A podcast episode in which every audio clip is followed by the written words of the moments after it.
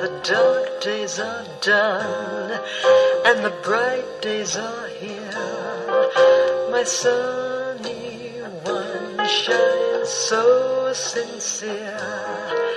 Sunny one so true. I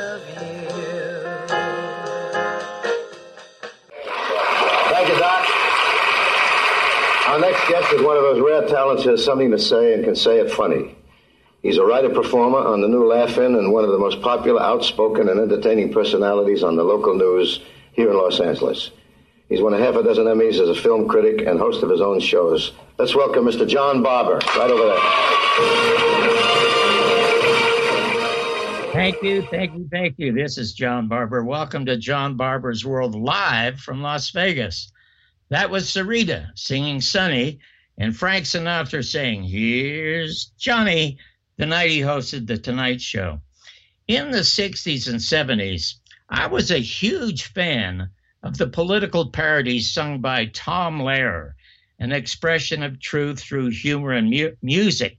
Sadly, now missing in America. Yesterday, though, I tried to revive that by a by a bit of a song parody that I posted on Facebook, and it's about uh, the the news making affair of Donald Trump with Stormy Daniels. Now, to many, it is really, really funny, but to others, quite honestly, like my sister, it is very offensive. Now, some were upset at me because no president since Nixon has evoked so much divisiveness in this country as has the election of Donald Trump. And they reminded me, the trumpeters, that JFK was also a bedbug. In the 60s, when I was a rising young comic, as they say, working the hungry i in San Francisco, I was the only comic in the country, including Mort Sahl, who did jokes openly about JFK's philandering, which is probably how he got his bad back. The truth is, JFK's humping hobby, like Trump's, has nothing to do with how they run their office. As a matter of fact, it's a hobby which may help them do a better job. It's a lot faster than Ike's or Obama's golf or Nixon's or Bush's bowling, and certainly not as frustrating. What is frustrating is to see the wit and humor and intelligence and truthful civil discourse has vanished from America like the buffalo. What has also vanished are real heroes, all shot down or put down. The majority of Americans are so into fantasy over fact. They will now pay over a $100 to get into Disneyland, but won't walk into a free library. But for the minority who do, this show and our guests tonight, our real hero, are for you. I have had some of the brightest people in our country on our show producer Norman Lear, writer Harlan Ellison, author essayist Chris Hedges, former Reagan aide Paul Craig Roberts, comedians Tim Conway and Gallagher, and dozens and dozens of others. But I must tell you, honestly, no guest beforehand has evoked so much interest and appreciation as my guest tonight. My inbox is full of scores of thank you, John notes from as far away as Romania and Thailand. What Ralph Nader did for American consumers of products, this one of a kind people's advocate did for American consumers of political and legal truth. In his eye opening, mind expanding book, The People's Advocate, you'll discover his legal actions brought to light the truths behind the stories that shaped our recent history Watergate, the Pentagon Papers, Iran Contra, the murder of Karen Silkwood. He is the founder of the Christic Institute and now heavily involved in the Lakota People's Law Project, helping them save their land and save their children, not just sitting in his office, but standing beside them. It is an honor to welcome the people's advocate, Daniel Sheehan. Daniel, thank you so much for being here and welcome to the show. Thank you, John. I appreciate it. It's a it's always good to get a break and get to talk to people around the country uh, instead of just having to confine my discussions to a particular courtroom up in North Dakota. well, I must tell you, I was quite frank, I'm very well aware of you, of course, but I was astounded to get the number of emails and Facebook messages that I got when it was announced that I was going to book you on the show when you couldn't make it a couple of weeks ago. They thought I was they thought I was bluffing. Anyway, uh, uh, what I would like mm-hmm. to know is a little bit about where you were born, how you were raised, and what your family was like. Could you tell well, me? Sure. I was I was born actually. I, I turned out to be the youngest person you'll probably ever meet who was alive when Franklin Roosevelt was still president. Uh, oh my. He, he he died three days after I was born on April 9th of 1945. He died uh, on the 12th, uh, and it was just a hundred days before the detonation of the first atomic bomb uh, out at oh White my. Sands. So I, I came in uh, as part of the senior class of the baby boomers. You know that uh, that we were all born in that 21 year period leading up to and coming to uh, a, a an unfortunate end on November 22nd of 1963 with the assassination of President Kennedy. Uh, our whole generation of 82 million people in the United States was born during that 21 year period. And so that sets the sort of larger context of, of the whole era in which I've practiced law. And uh, my father uh, was a prison guard at Great Meadows Prison up in northern New York, north of Lake George. Oh uh, it's a big 32 mile lake. It's just about 90 miles south of the Canadian border, right up by the six Indian nations, the uh, the so-called Iroquois Confederacy. Uh, that's that's where I grew up. And my father was an, uh, a guard at the prison where Lucky Luciano uh, was housed after he was oh, convicted oh uh, of uh, white collar crimes by Thomas Dewey when Tom Dewey was the DA down in New York City. And Tom Dewey, when he was running to be the uh, Republican, he was a Republican nominee for president, uh, running uh, uh, against uh, against Truman, who had become president right after Franklin Roosevelt died. And uh, and uh, Tom Dewey sent a uh, a person, a, an assistant district attorney from New York uh, by the name of Murray Gurfein, sent him up to Great Meadows Prison to negotiate with Lucky Luciano to release Lucky Luciano from prison uh, on the condition that he would go back to Italy and would organize the mafia to serve as scouts for the landing uh, at Sicily in Sicily wow. uh, at the and uh, and turns out my father was involved in the landing uh, at Salerno. Uh, the, the oh two landings were Salerno, at Salerno and Anzio, two very famous battles in the World War. And uh, my father was seriously wounded in the landings uh, at Mount Pontano in Italy, and came back to the United States and was in was in the was a prison guard uh, at the prison because he was a wounded veteran and given preference in being hired. And so he was there, and that was the prison where Lucky Luciano was released from to go to go back to Italy and organize the mafia to be the scouts for the for the landing party that was coming in. And of course, what else, what they what they did is in addition to agreeing to be scouts for the for the U.S. landing uh, in in Sicily, they also agreed to infiltrate the uh, the Teamsters Union and the Longshoremen's Union, the mafia, oh to keep them from well, becoming well, communists. when when you were when you were a youngster, uh, you know, probably before you learned all of this really interesting stuff.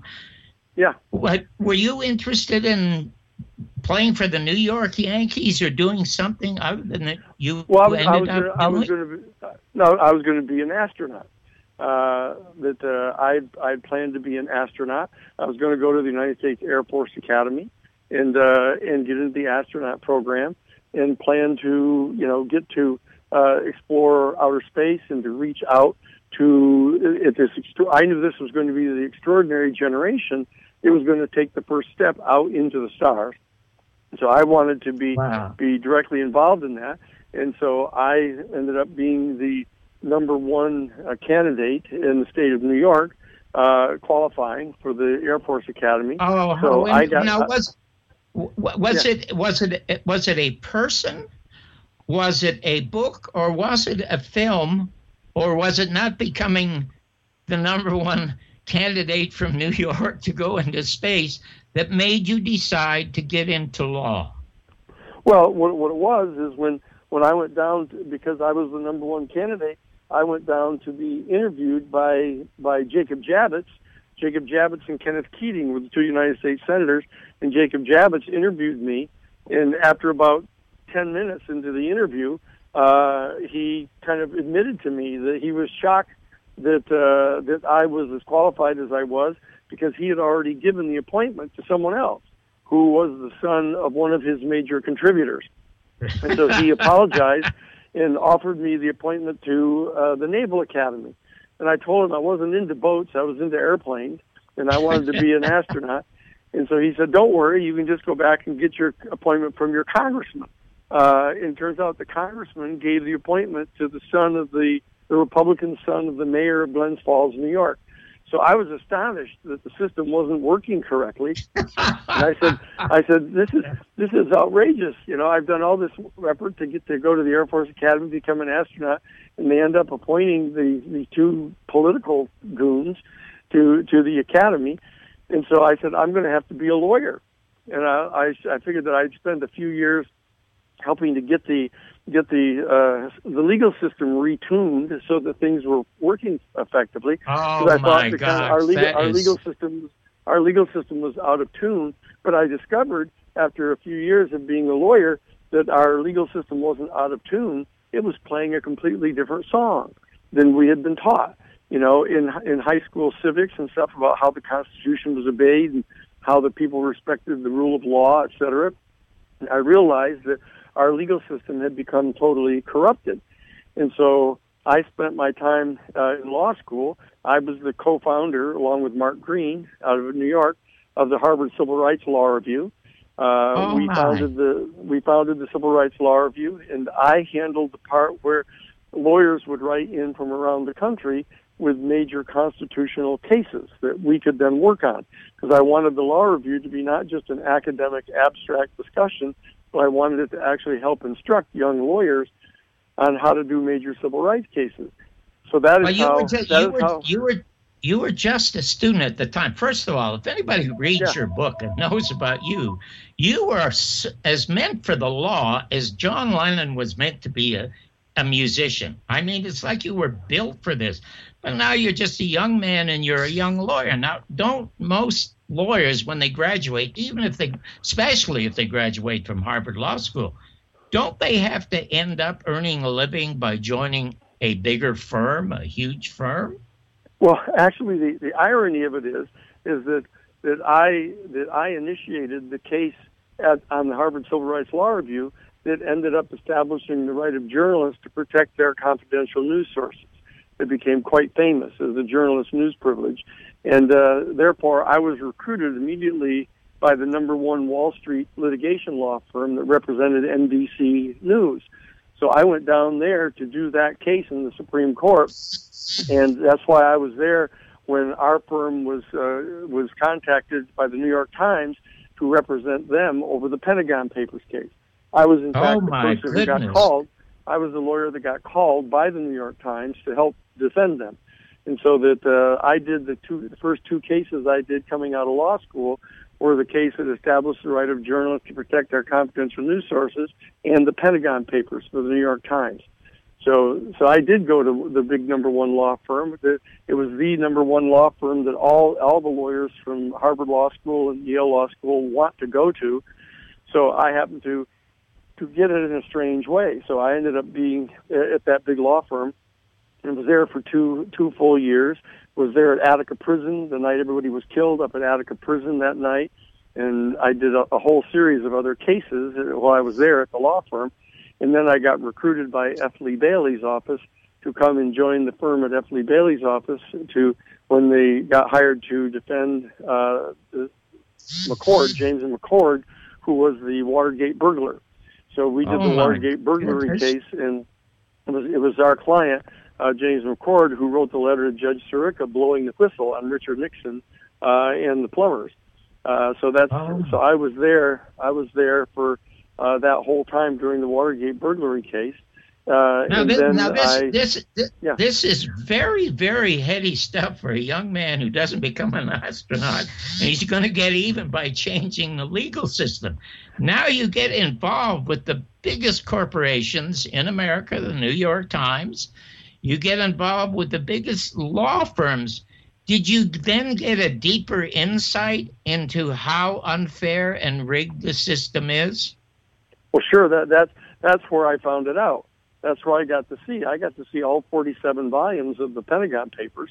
Uh, and even only portions of them were actually printed in the New York Times. I got to see all of them to see all about the the covert assassination program, the Phoenix program. I got to see all about the the heroin smuggling that was going on covertly to help fund the Phoenix program, the massive assassination program in Southeast Asia.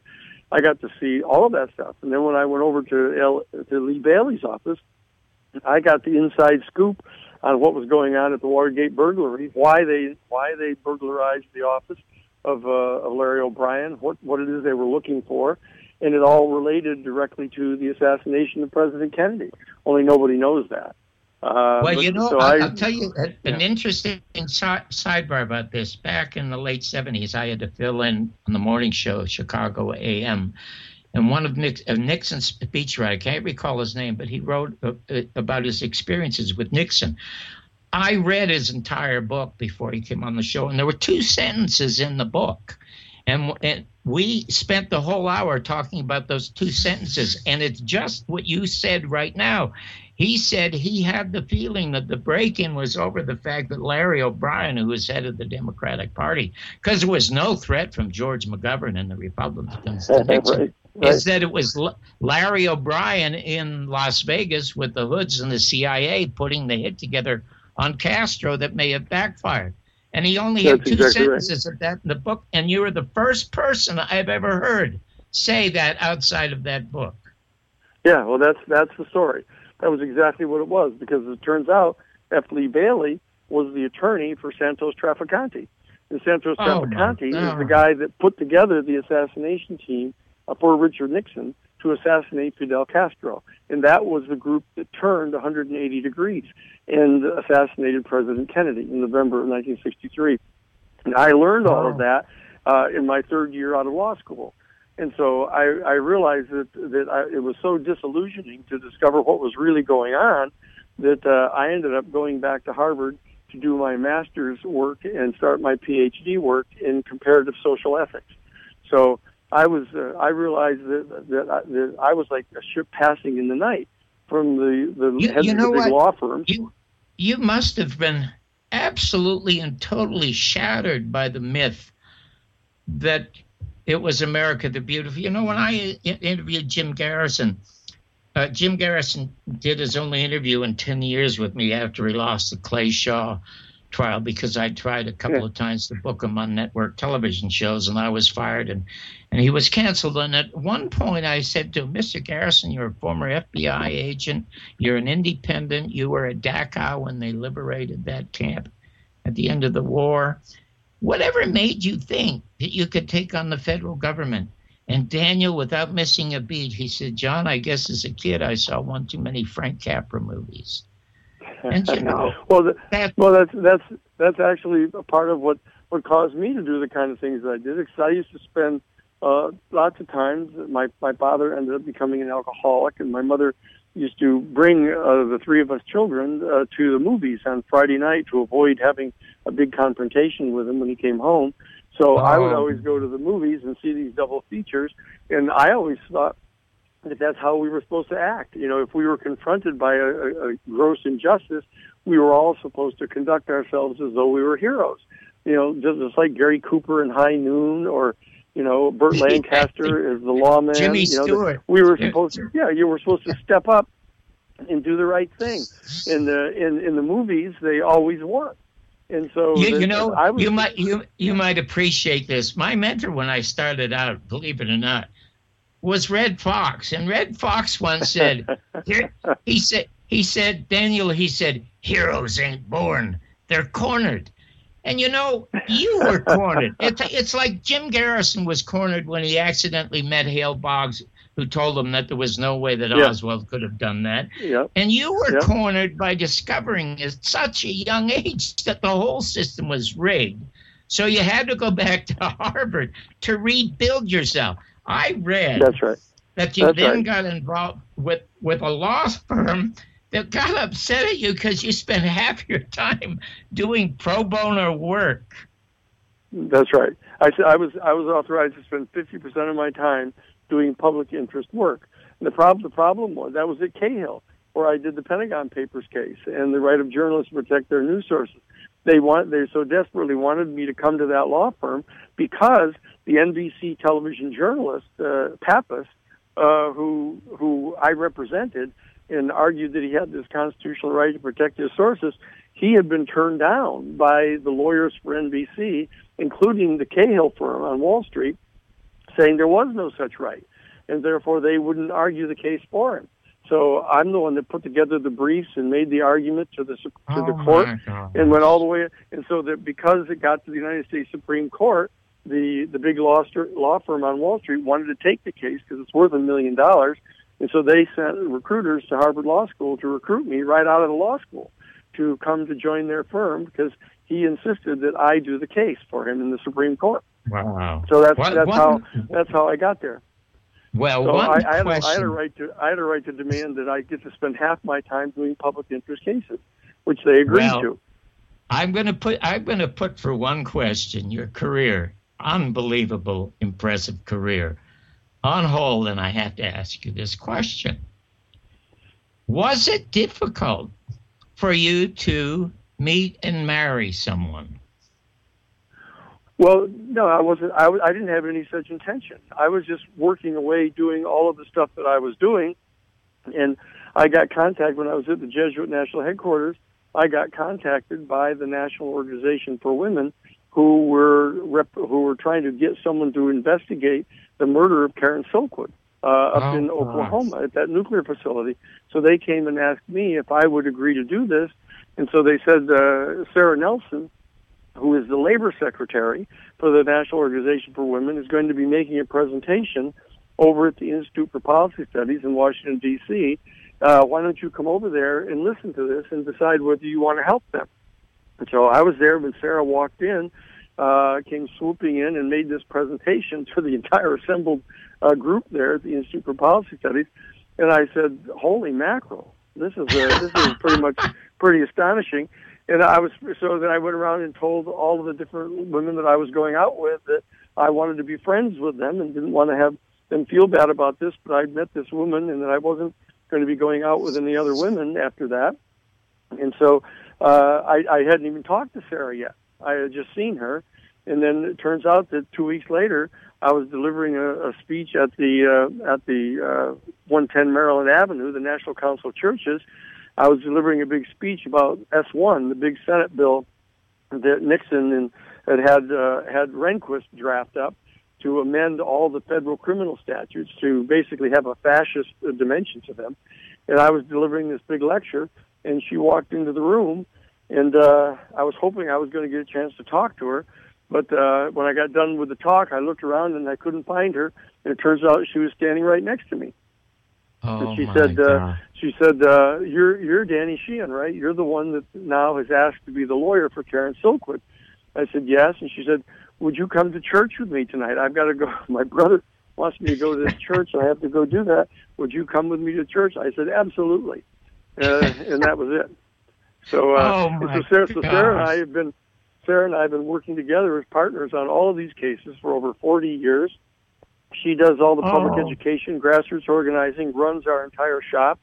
You know, we the Christic Institute, we had 55 full-time employees. You know, we had offices in Washington D.C. that did all the national security cases. We had a we had an office up in Portland, Oregon that did the the environmental stuff. We had the the office down in uh, North Carolina uh, that did the civil rights cases. We Well, I must, the Ku Klux Klan Daniel, I must tell you, and I presume now y- you have children. Yeah, we have two boys, Danny Paul and Dagan. You know, we've been we've been together for 40 years now.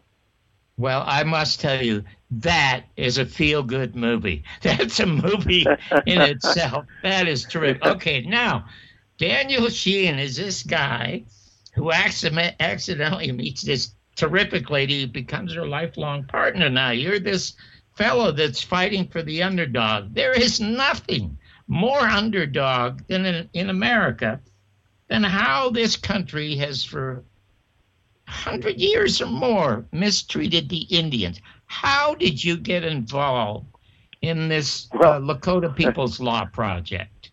Well, uh, actually, it started uh, back when I was in F. Lee Bailey's office back in 1973 when we were doing the Watergate burglary case.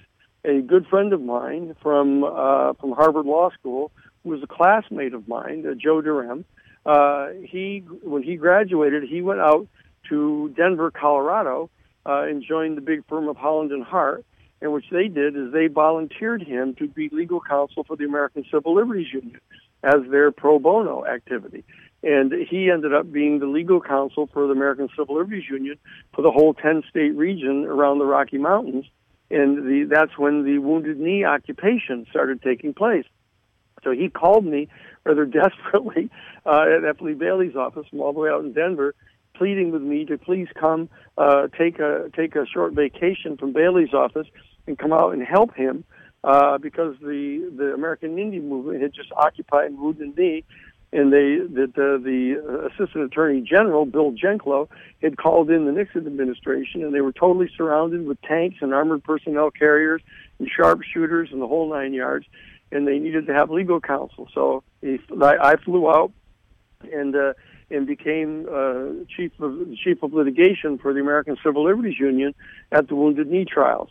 And so we did the amicus briefs uh, to the court that ended up getting all the charges dismissed against the leadership of the American Indian movement. And then I went back to uh, back to the to uh, F. Lee Bailey's office. But because of that stint, I I was made uh, co-counsel with Joe Durham for the Native American Rights Committee for ACLU National.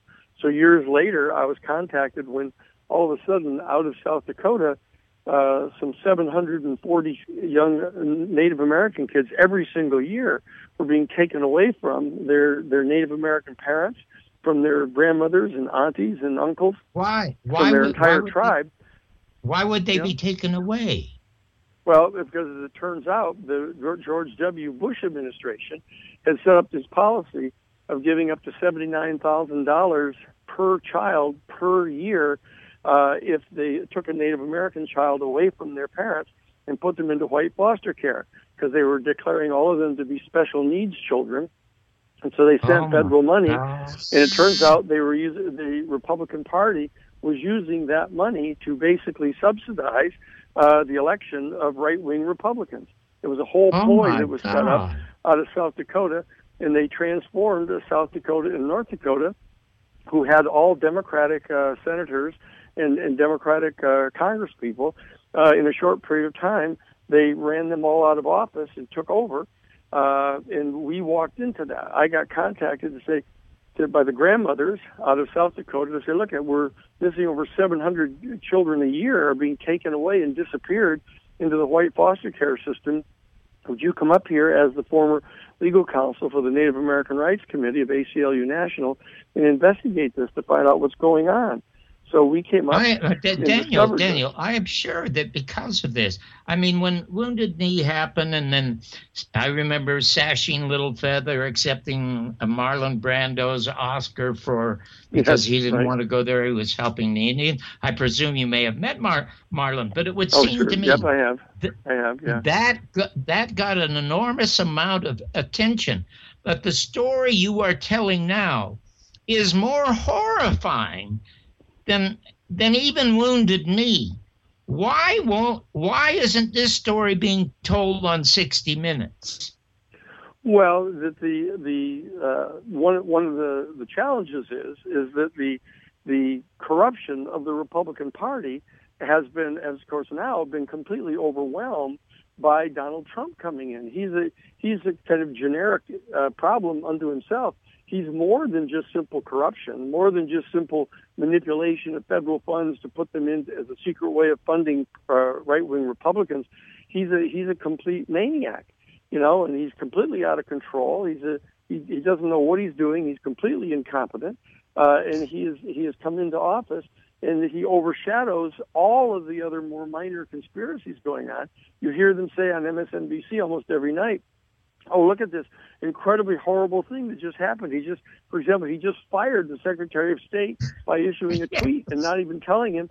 You know, and and and and in this case, this issue gets totally overwhelmed by the fact that he's also fired the former head of the FBI because he's, he's yes. and and he's got and he's got a a, a adult uh, movie star you know, or adult film movie star, you know, suing him about having a sexual affair, at which he's paid him one hundred and thirty thousand dollars to keep quiet, and it's just one thing after another.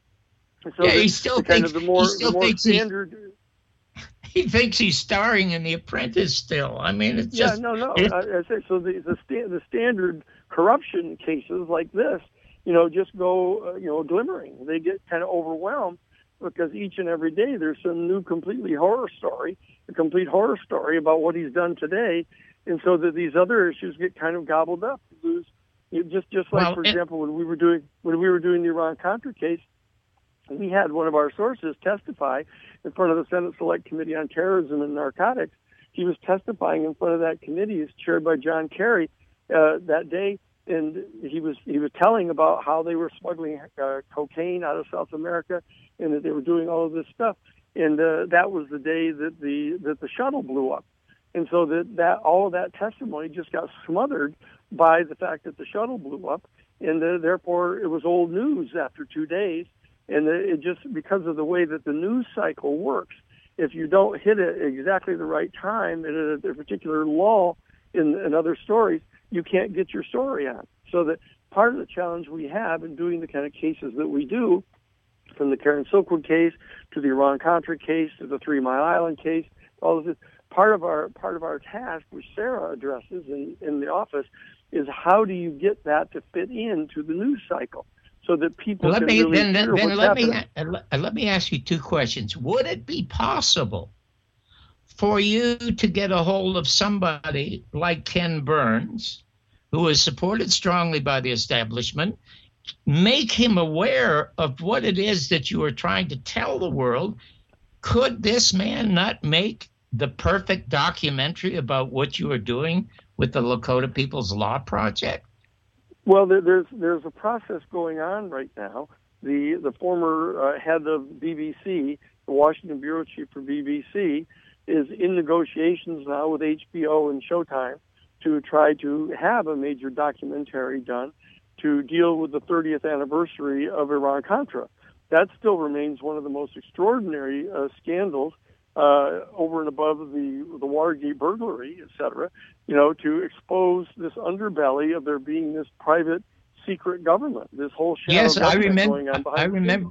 I remember yeah. very well a woman so that, reporter. So that's a story that a story that just absolutely needs to be told. So the, the the question is, you know, which of these stories is the preeminent story that needs to be told? So what we're doing is we're negotiating with Showtime now about doing a potential seven season long uh, uh, series, uh, sort of like Homeland, you know, or Game of Thrones. Oh, how wonderful! During each 13 episode season, one of the cases to lay out. Oh my gosh, Daniel! What a wonderful, wonderful so, idea. now, so that's, right that's now, right now, right now, where does the Lakota's People Law Project stand when it comes to so, changing the law about paying to have these children taken away and re-educated as whites? Well, what, we, what we've done is we've uh, under the Obama administration, we were able to get a law passed which gave the tribes, uh, that is a reservation, the right to set up their own, own child and family services. They could get a $300,000 grant from the Department of Health and Human Services to prepare a program for setting up their own child and family services agencies. And then once they got that grant, they would submit the proposal to, to the Health and Human Services, and then they could get funding to set up their own program. The problem is we had this all set up and getting ready to do it for three of the major reservations: Standing Rock, uh, Pine Ridge, and Rosebud. And we were in the process of getting Cheyenne River, one of the, the fourth largest uh, reservation in the state of South Dakota, prepared to set up its own.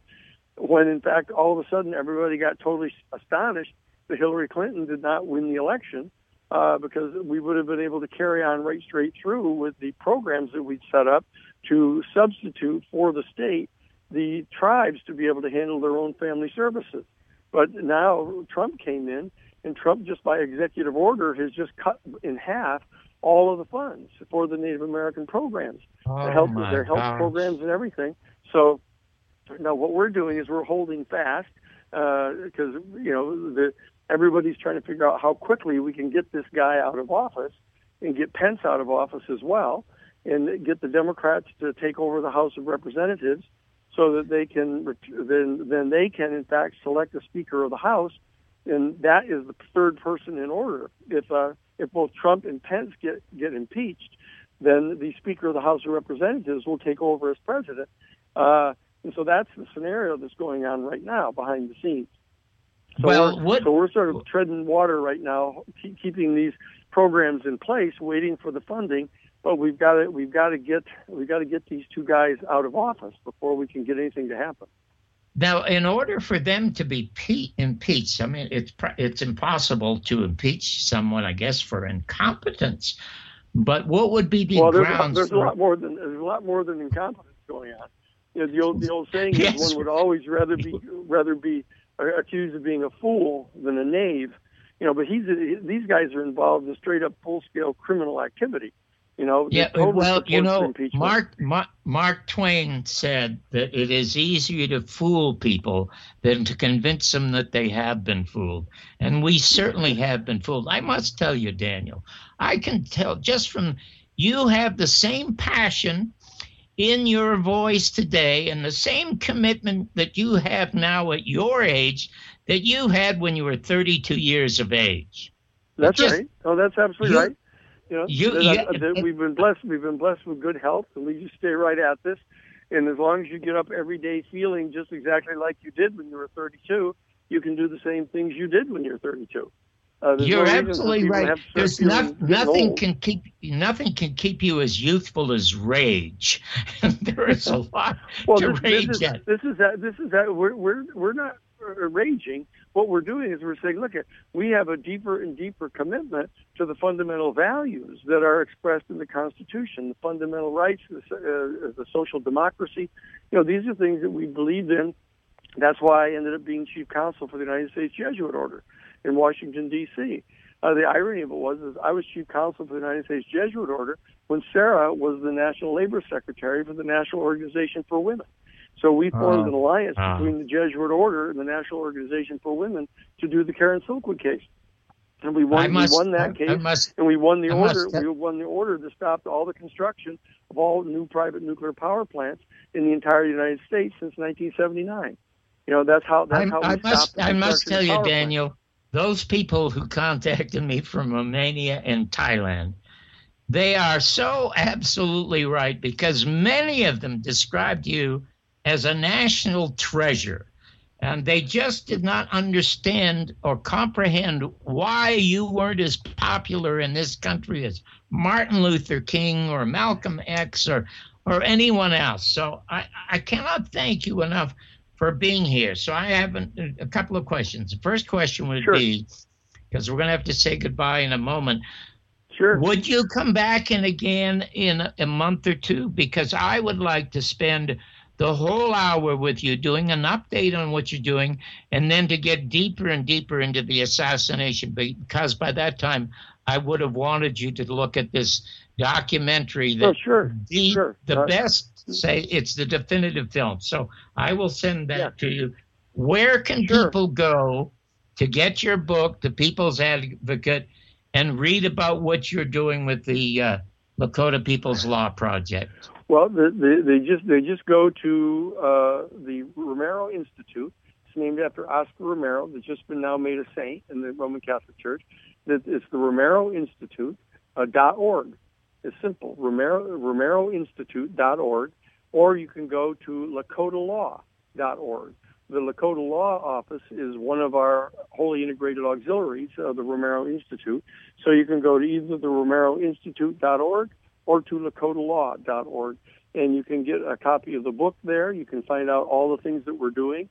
And in addition to doing the Lakota case and the other thing, we've now gotten the, the Catholic Church in California, uh, the the Middle District of California, to agree to put solar panels on all of the Catholic churches and all of their Catholic high schools throughout the entire uh, middle middle part of the state.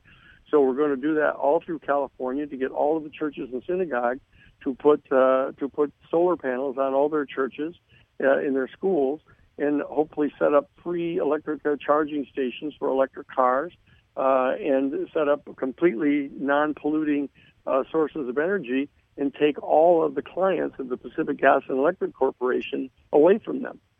So, oh. so the, you can find out all about that stuff on our on our website. We've got a green power project at the at the Romero Institute and the Lakota People's Law Office. So you can go to either one of those sites, Romero romeroinstitute.org or lakotalaw.org and find out all about it and get a copy of the book. Well, again, again, Daniel, thank you, thank you so much. You are indeed an absolute treasure. Thank everybody at your your office for for making it easier for us to get a hold of you and have you on the show. Yeah. And I look I'll forward to talking to you again. We'll be right back with Joe Sottile. Great music from all the greatest performers from sunup to sundown. How do you keep the music playing?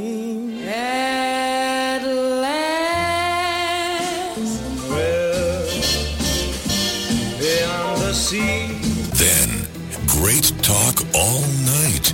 The mysteries of UFOs conspiracy theories, and the true story of Las Vegas that has never been told. There are three ways to listen to KIYQ. Go to the TuneIn app, just search for KIYQ, or go to www.kiyq.org.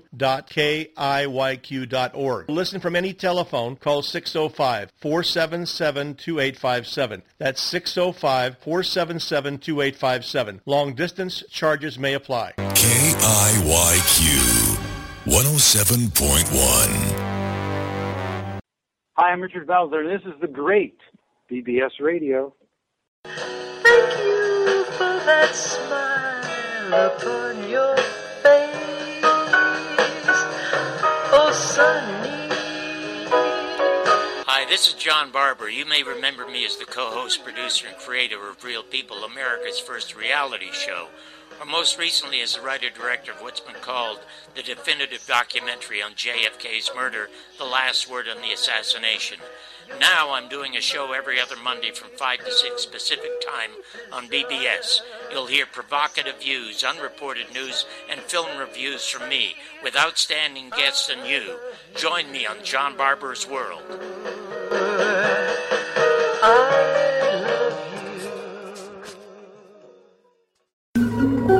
Hello, this is John Barbour telling you about the long-running hit TV series Criminal Minds now in its 13th year.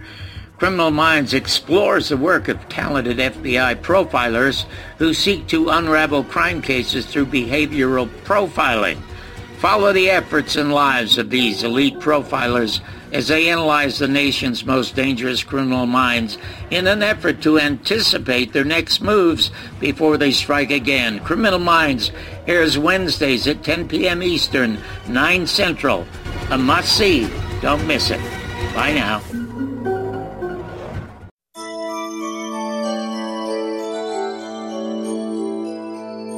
You're listening to BBS Radio. If it's not mainstream, it's on bbsradio.com. Those of you who have an ongoing interest in the JFK assassination might want to know about this. TV producer John Barbour. He put together a dream team of JFK researchers, including Coast regular Jim Marrs and uh, world class JFK writers Dick Russell and Joan Mellen they all got together at UNLV in front of a live audience. They had a screening of Barbour's terrific and I'd say historic film based on interviews with uh, prosecutor Jim Garrison of New Orleans. And then after the film was shown, the experts all talked about the latest JFK theories and evidence. It's now out on a DVD. Terrific stuff. I'm George Knapp, Coast to Coast AM. Welcome back to John Barbour's World from uh, live from Las Vegas, Nevada, and probably more alive tonight than many nights because Daniel Sheehan was just absolutely wonderful. And when we when when he comes back in about six or eight weeks, he's going to have a couple of special surprises for you. But the information that he has and knows about concerning the assassination of President John Kennedy he has no peer when it comes to that kind of information. I mean, I have a lot of knowledge about Jim Garrison, which is reflected in the two films that I've done about Mr. Mr. Garrison. So look forward to that. And again, it I, I love doing this show because I get to talk to Joe Sottile and we get to go over his magnificent news vandal, which is I think there are two great daily newsletters that go out every day, and Joe's is by far one of those two. It's one of the best. Joe, welcome to the show. How are you? Oh, kind of exhausted after today's uh, barrage about Cambridge Analytica. what on earth is Cambridge Analytica? I mean, it, you know, it, it, it's just beyond me. Explain it.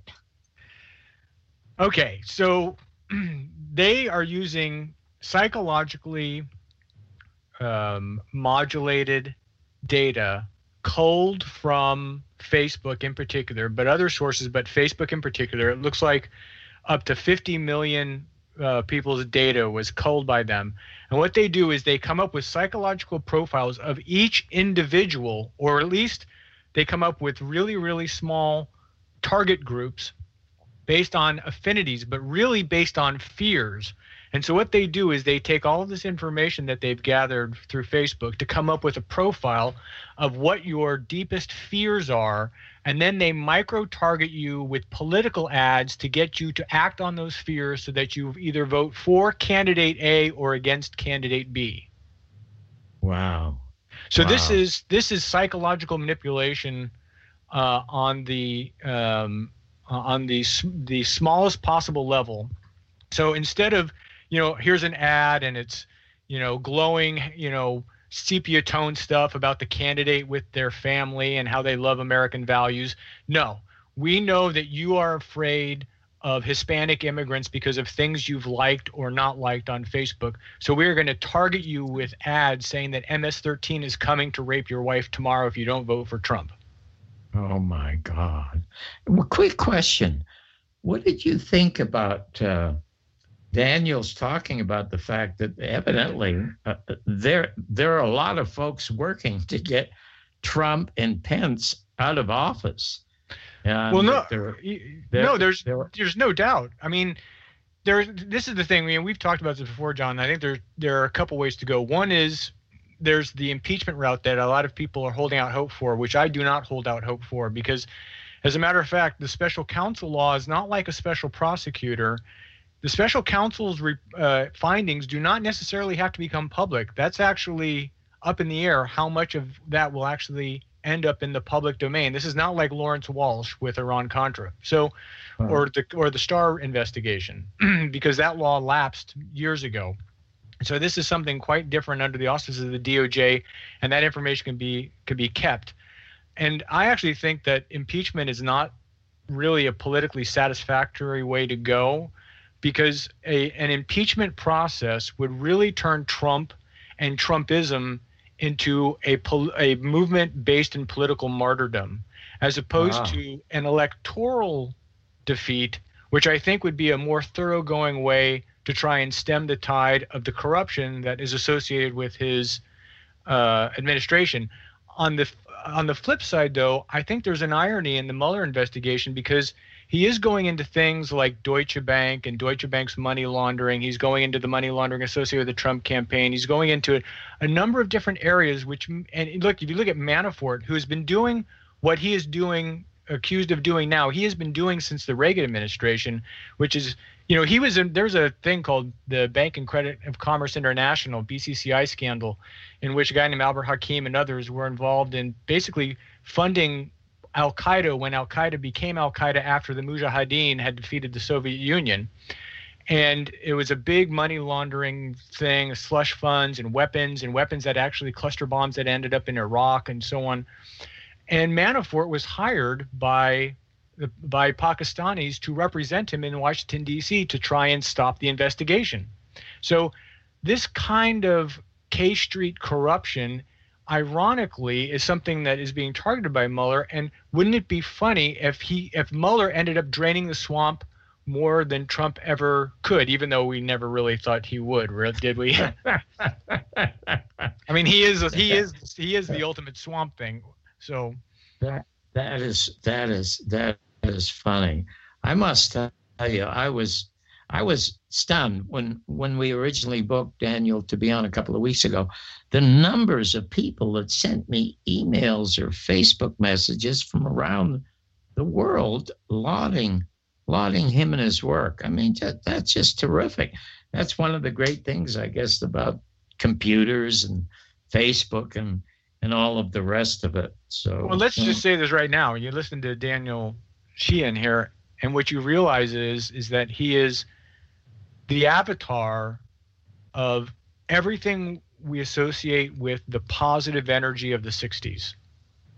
You, and, you know that's well said. That is very well said. And it's a it's a it's an energy that faded away, I think, understandably in the 70s because of the combination of the bad trip of Vietnam and I think the the coming of cocaine actually. And by the 80s, you know, you vote for Ronald Reagan. Ronald Reagan, that 80, 1980 election was really the end of that idealism when baby boomers decided, you know, let's let's just buy a pair of Nikes and and get a Porsche and get a house and settle down. You know, Steely Dan once sang in a song about the 60s, all those Day-Glo freaks, they used to paint their face. They've joined the human race, and some things will never change. Well, one thing that never changed was Daniel Sheehan because he did not sell out and he kept the faith with the kind of activism that was really driving change in the 60s and would have driven change even further had three of its leading lights been not uh, murdered um, under obviously suspicious circumstances. You're you're absolutely right. You're absolutely and totally right. But in in your news vandal today, there are so many interesting things to talk about. What do you think is the most interesting aside from the Cambridge Analytics? Well, it it does come back to the Cambridge Analytica thing in a way, but the first story from the New York Review of Books is called "Beware the Big Five. and the Big Five are the Big Five tech companies, you know, Google and Amazon and Facebook. And it's funny that we've spent a lot of time since uh, Edward Snowden talking about the Five Eyes spying regime. Those are the that's that's United States, United Kingdom, uh, Australia, New Zealand, and Canada. This group of of surveillance group that that is really run through the NSA and the GHQ in Britain, and is basically collecting data on everybody. And we've been spent a lot of time on that when really what we've done is willingly walked into a, a privately held matrix surveillance under the auspices of Google and Facebook in particular, but Amazon's a big part of it as well.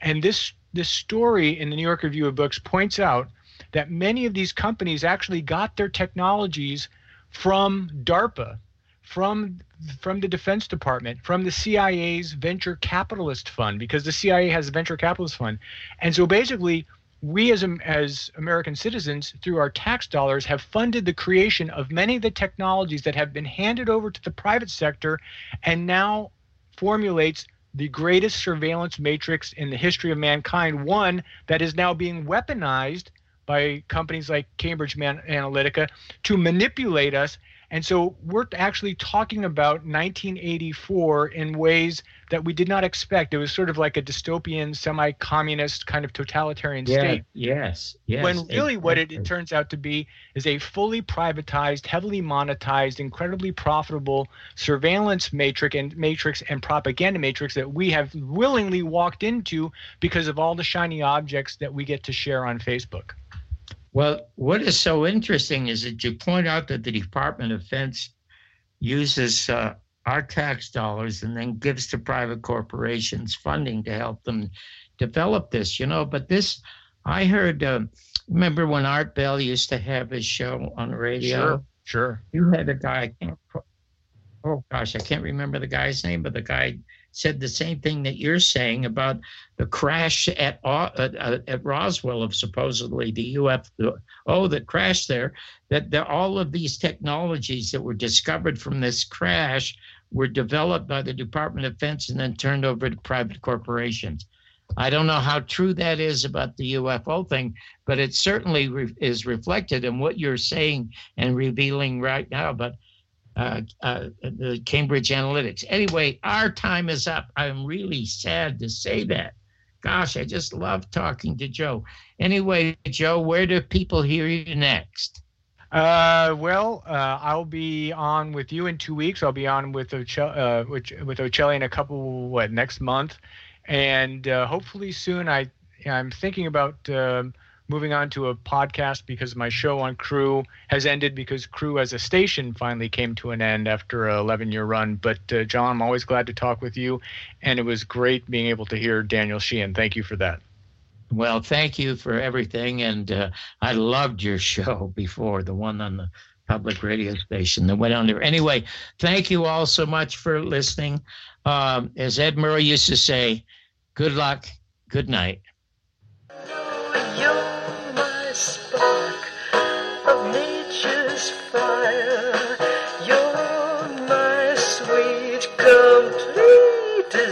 Desire. Sunny, sunny, sunny, sunny, sunny. I love you.